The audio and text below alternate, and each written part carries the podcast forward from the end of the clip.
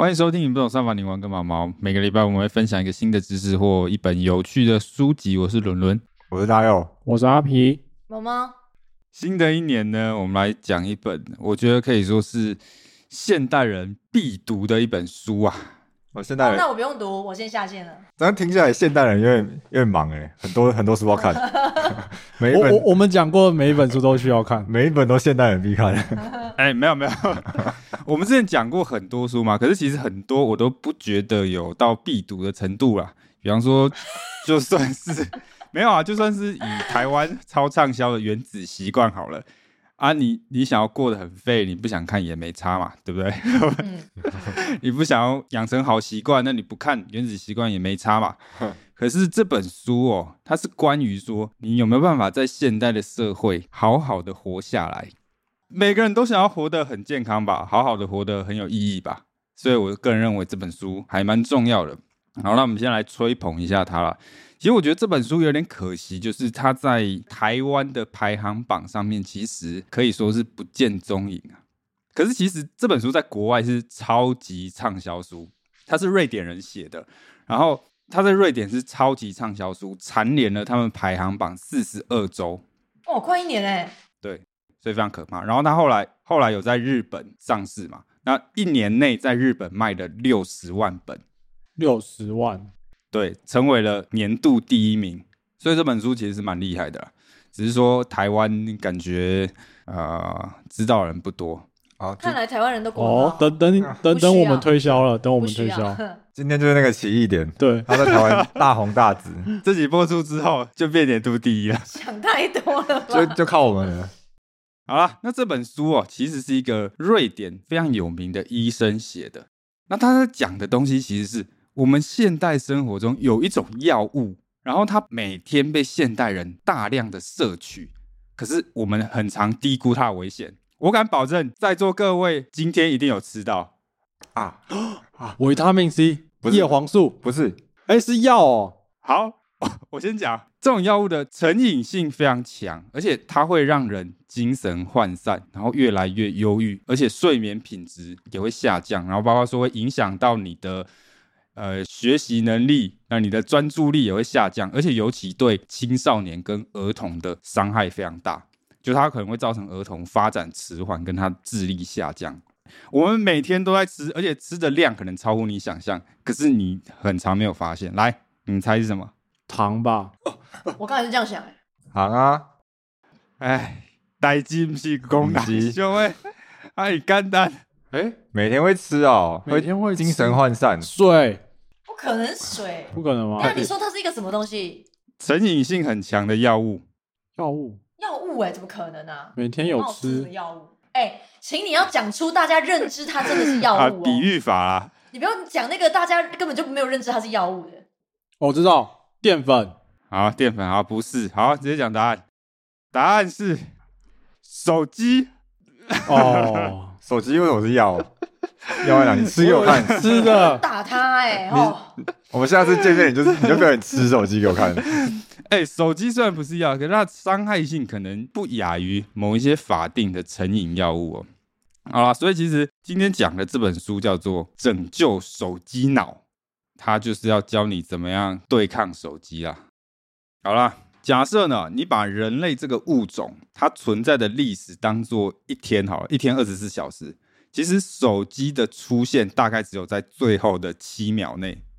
对，所以其实我们现在习以为常的这种啊，有智慧型手机啊，很方便的生活，其实是占整个人类物种历史非常小段的一段时间。我们绝大部分的时间都是过着采集然后狩猎的生活嘛。吃饱睡，睡饱吃。对，所以其实我们的身体哦，是为了那个能够在古老的那个狩猎的环境生存下来而打造的。就是我们的 DNA 其实还是在丛林奔跑的那个版本。可是现在世界发展的太快了。难怪这么多肥仔，没错，所以其实人类的 DNA 是有点跟不上这个世界的发展的，这个就是演化学家他们所讲的错配啦。比方大佑刚才讲的肥宅嘛，我们举个例子，只是猫猫跟大佑这两个人的出场设定不一样。好，同样是看到一棵水果树，然后上面长着香甜可口的水果嘛。那猫猫的出场设定是，哎，好啦，我看到之后，我吃一颗，嗯，吃饱就好，一颗吃饱就好了。那大佑他的出场设定就是，贪心，干全都要。吃饱，哎、是不用是不用那么凶，吃就吃，为什么要骂脏话？我就不管，我就先极尽所能的把它吃光，把我身体塞爆就对了。好，那你觉得猫猫跟大佑在十万年前谁比较容易生存下来？当然是我啊！以前有一餐没一餐的，我今天不吃，搞不好我接下来十天都没得吃。对啊，所以说这就让我们基因变成说高糖分跟高热量，其实对我们有很致命的吸引力啦。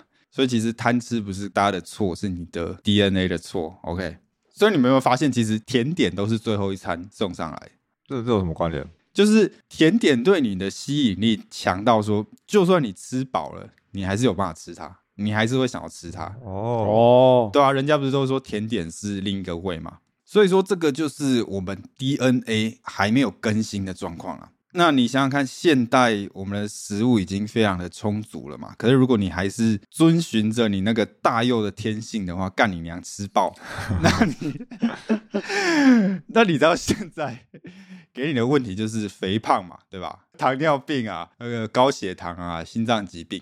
所以说，我们的身体的 DNA 跟不上世界变化，那其实我们的大脑也一样嘛。我们大脑还是那个以前在丛林时期的大脑，那给我们的影响就是，人类其实是一个很负面的生物啊。你有没有发现，其实我们对负面非常的敏感？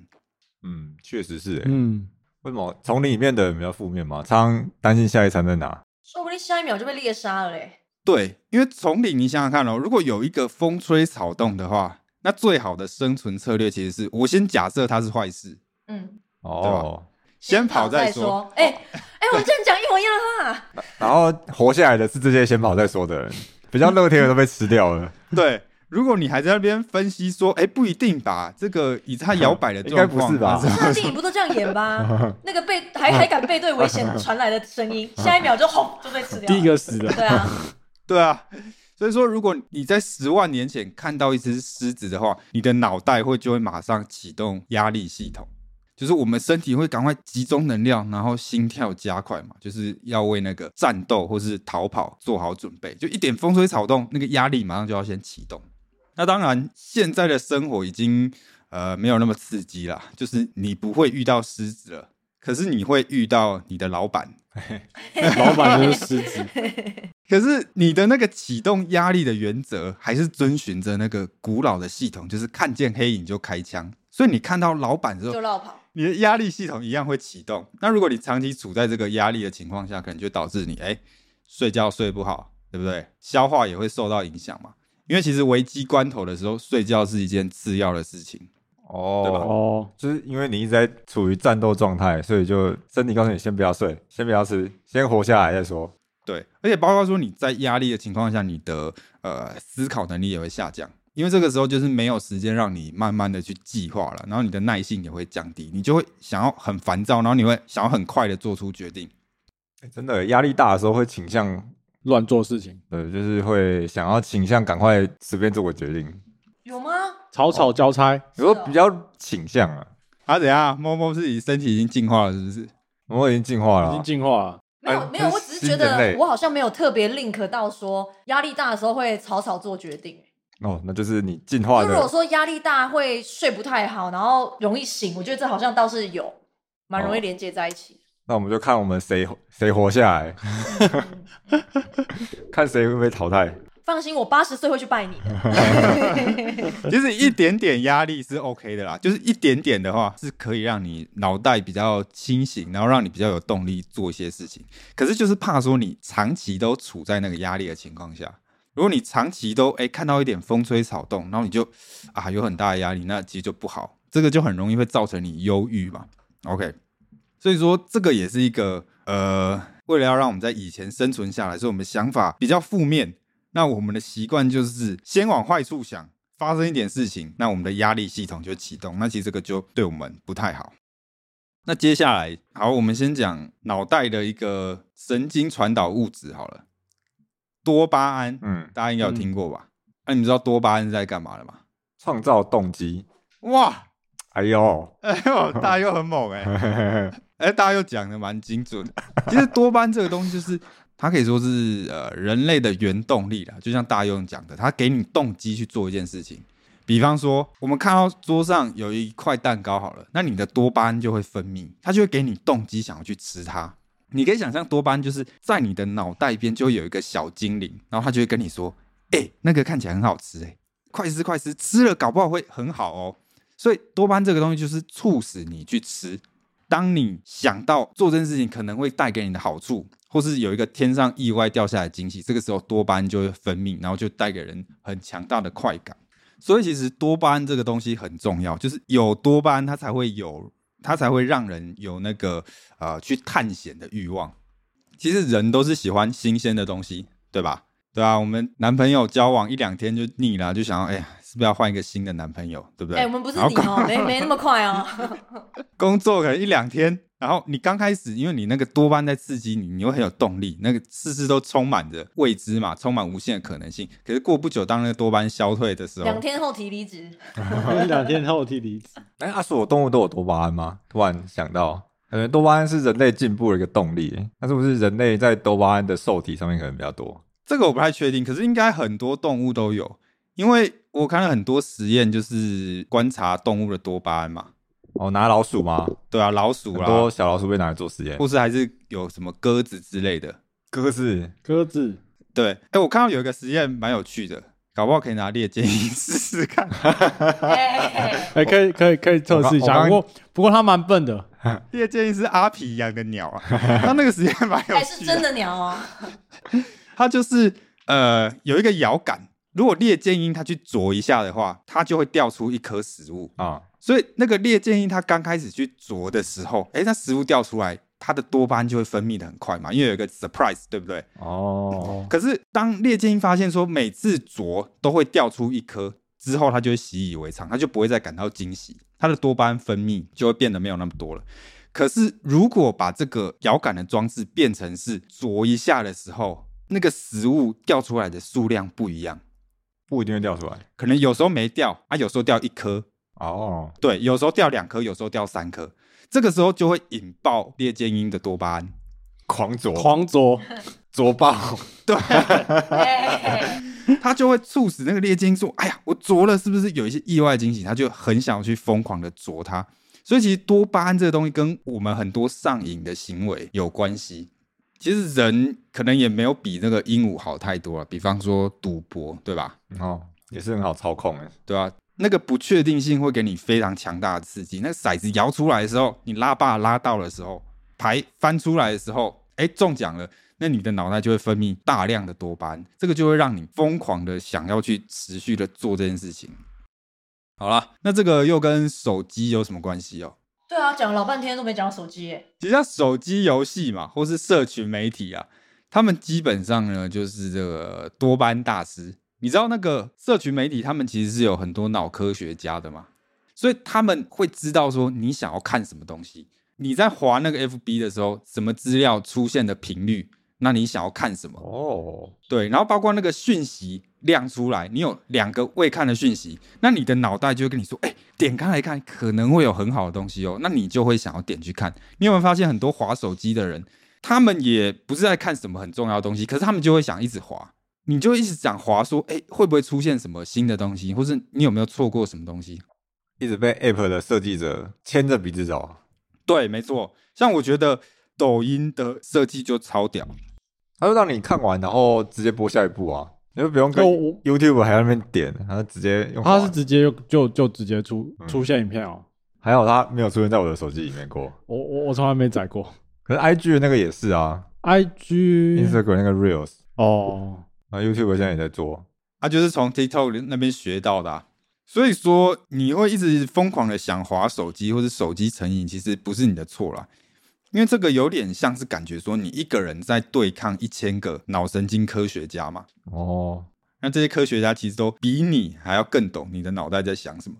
就是你滑手机的话，一天哦，它可能会让你的脑袋有上百次分泌少量的多巴胺，然后就促使你一直去做这个动作。所以说，手机它就会对呃人的专注力产生很大的影响。其实，在现代社会，分心这件事情应该几乎可以等同于说是对手机分心啊。你们曾经有这个困扰吗？好像还好，还好哎、手机没什么通知。哎、如果有跳通知，的确会被吸引、可能跳通知会看一下吧。嗯，就即使那个通知并不打扰你，但是你知道他有通知的时候，你就会想拿了。哦，你你还要先被他打断，然后哎有通知，那我不要看。就是尽管是尽管是你要不去看，你也是要花一个思维去处理。哦，没错，这个实验真的有人做过。就是比方说你在做一个测验嘛，你光是把手机放在旁边，就会影响你的判断。你可能没有打开它哦，甚至它没有跳通知哦，你就放在旁边，你就会被干扰。那其实这个也很好理解嘛，因为手机就是很强烈的多巴胺注射剂嘛，等于说是你的脑袋就跟你说：“哎呀，我很想用手机，可是我不能用。”那就会对人的呃专注力产生很大影响啊。所以说，建议大家说，工作的时候啊，或是你在呃学习的时候，最好是不要把你的手机放在身边啊，包括说放在口袋也不要，放在口袋也会有影响哦。哎，包括说你可能跟朋友聊天的时候，或是你出去玩的时候，如果你把手机放在旁边或放在你的身上，你就会觉得跟对方讲话比较无聊，因为手机这个东西太有趣了，它太强烈了，它给你的刺激太大了。哦，哦，朋友比不上手机啦，是朋友的错，是朋友的错啊，朋友太无聊 朋友，太无聊还。怪手机。所以说，小诀窍就是去约会的时候，哎，或许可以考虑把那个手机呃，大家先锁起来嘛。那你要那那那那你要锁对方的、欸，把对方的手机那个 那个偷走，就是见面啊，说哎、手机拿出来，他就把它锁起来，这样就 丢了这桶啊，有病吧？直接直接直接分手回家。哎，这还真的有可能哎，因为其实当你要求对方放下手机的时候，大概十分钟内，对方的那个压力反应就会启动。对，这个个也是手机对你的精神造成的影响。你说没有手机的情况下，焦虑吧？手机焦虑症，啊，因为没有手机就要一直尬聊，要整场尬聊。整场尬聊 是。一直尬聊吗？可能吧。可是主要就是长期使用手机的人，他大脑已经会以为那个手机是你生存很重要的东西，所以当那个东西被关掉的时候，你的压力反应就会启动啊。哎，你们是爱用手机的人吗？怎样算爱用？或者你们觉得你们会不会用太多了？我没有我，有欸从从来没烦恼。有有啦好啦，像有哎、我好像有哎、哎、我跟你哎、我我有跟你分享过，我之前有跟自己做一个小小活动，然后结果蛮有趣的、欸。就我那一个月给自己的小活动，就是九点半过后不用手机。然后我做了一个礼拜之后，我发现啊，哎、你真的变身体健康哎、因为你晚上你就发现说啊，其实也没什么事好做，然后你就会对，你会很早就睡了，跟当兵一样啊，然后不然就是 你可能，不然就是可能你就会拿拿书出来看，或者是我因为早睡，然后我就早起嘛，早起多的时间就跑去运动。我真的觉得那那一个月整个超健康的。哦，你可以改成早起起来用手机，早上起来用手机，晚上没用的时间都弄到就是早早上去了。哎、上早上用。还好这点这样也蛮我倒不会，健康的啊这点我倒不会，我不太会在早上狂滑手机，因为有那种报复心态，就你一下班你就会觉得天哪，一整天没滑手机，好无聊哦，赶快来滑一下，滑一下对对对，然后你就会滑超过你原本预期该滑的。嗯，确实，而且你会变成说你只捞重点，就是当你晚上你不克制自己的时候，很容易就是什么都看什么都看，然后其实根本看了一堆垃圾。啊哎，真的可是你当你知道说啊，等一下九点半就不能看了，你就会抓重点看。哦，对，哎，真的。其实我会想看这本书，也是因为突然反思到，划手机好像百分之九十五的时间都在划垃圾，可是你就是会划，不知道为什么。因为你就垃圾。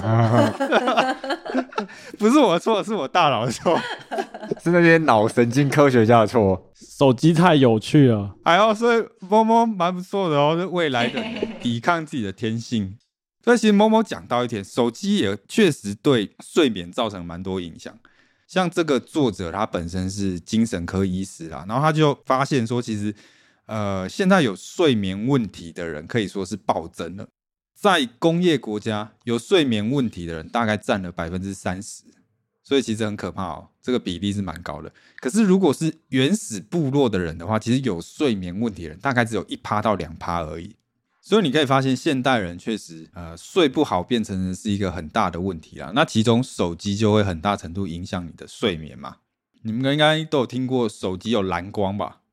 哦哦，有啊，会影响睡眠。有啊，不要说手机啦，电脑荧幕也是嘛，就是他们会散发大量的蓝光。那人的眼睛其实会对蓝光有很强烈的反应。这个如果在原始时代来讲的话，就是太阳出来了的意思，因为太阳其实就有百分之大概三十的蓝光啊，它有这么多哦，有二十五到三十五，对，所以这等于说是告诉我们祖先说，哎呦，现在白天哦，大家要积极的活动哦。啊，难怪晚上会想吃东西，啊，难怪晚上会想吃宵夜，你说看大概都蓝光，因为你就觉得早起就是起床了，起床要吃早餐。哎，没错，我跟你讲，食欲也会对你有影响。手机这个蓝光，它也会让引发你的食欲，所以变成说你可能在晚上会吃的更不健康。嗯，嗯而且其实手机这个东西，它还会呃引发你的压力，所以变成说蓝光本身影响你的睡眠，然后手机又会引发压力嘛，那压力本身也会影响你的睡眠。然后再来就是，如果你滑社群媒体、滑手机游戏这些东西，又会让你分泌多巴胺，因为有多巴胺的关系，你的脑部就会比较活跃，所以你又会比较不容易睡着。所以基本上就是一个雪上加霜的概念了。所以如果你是睡眠品质比较差的人的话，那建议就是睡前不要用手机。我觉得这个我也要自我检讨一下。我不只是在睡前用用手机，我在睡的中间也会用手机。啊，这种睡中间梦用梦游没有啊，就是是有时候你躺着，你就突然把那个手机拿过来，然后看一下，这样。啊，你说睡已可是你已经经睡着了哦，睡着，你要没还没有睡着，啊就是躺在那边。啊，哦。有点感觉睡不太着的时候，会拿手机看一下。哦，睡不太早的时候会啦。睡不太不着，会欸，忘不对，可是这个其实是恶性循环哦，就是理论上你看了会更难睡着，所以建议大家就是不要学大佑跟不要学我啊，就是你要睡觉的时候，你最好把你的手机锁在一个地方啦，最好不要放在你的身边。你把手机放在旁边，就算不用，一样还是会影响你的睡眠。就一样的道理，就是你的大脑要分一块资源去抵抗那个手机的诱惑。不要用，不要用，不要用，不要用。，对，所以会变成说你会睡得更少，然后睡眠品质也会变比较差。好了，那最后讲到手机，其实还会还有可能会引发你的呃忧郁跟焦虑啦。其实这个有蛮多国家就都做过研究了，基本上你手机用的越多，然后你的压力跟焦虑的风险也会越高。那当然不太确定当中的因果关系啦，因为有可能是手机导致你越忧郁，那也有可能是忧郁的人本身就本身就更喜欢用手机，所以其实这个因果关系目前是不太确定。可是反正它有很强的关联，就是手机跟呃忧郁啊、跟焦虑对，然后跟你的压力有很强大的关系啦。那作者是认为说，有可能是因为手机其实会剥夺你很多时间，比方说你睡觉的时间，然后你运动。或者是你做一些比较有意义的社交的时间，这些时间的减少都可能很容易让人引发焦虑，所以有可能是因为这样。所以其实建议大家可以从这一集开始就去下载一个呃，下载一个 A P P 吗？没有 下载抖音，让自己更焦虑。下载就是追踪你手机使用的 app。哦，内建不是就会有吗诶？那件就有了吧？哎，那件有吗？有啊，它就有你手机使用的时，它会告诉你，一天打开手机几次。还有那个 A P P 的使用时间啊。对，那你最好就是 review 一下你的使用时间，就是你会发现说，哎，可能你用的时间比你想象的多。不然现在大家看是我现在来看一下，自己用最多的 A P P 是哪一个？好来看，哎，我不用看，我不用看，我就知道我是什么了。我应该是 YouTube 还有那个 J P T T 吧我是 YouTube，没有要看你一天用了多久啊。其实我之前有吓到，我没想到我一天用这么久。我每天大概都会花可能四到五个小时。我大概是，哎呦，好好多、哦。完了，这样多少？他说我上个礼拜六花了七个小时、哎，啊，我八个小时在睡觉，还有七个小时在玩手机。对，所以其实很可怕。就是我看了之后，我有吓到，原来一天花这么长的时间。其实应该目前平均，呃，一般人可能都会四个小时以上。所以其实手机已经变成是一个现代人，我觉得要需要警戒的一个问题啦。它会影响你的注意力嘛，然后导致你注意力更难集中，然后连带影响你的长期记忆，然后跟你学习能力，然后更容易让你产生焦虑跟产生压力，然后也影响你的睡眠呐、那当然，那个科技巨头其实他们都很清楚这些事情嘛。其实贾伯斯哦，他本人是低科技父母，啊？什么？低科什么？低科技父母，低科技父母，对，就是他卖 iPhone 给你，可是他其实是严格控管他小孩使用那个荧幕的时间的。那比尔盖茨其实也是这样，就是他十四岁之前是不让他的小孩使用手机的。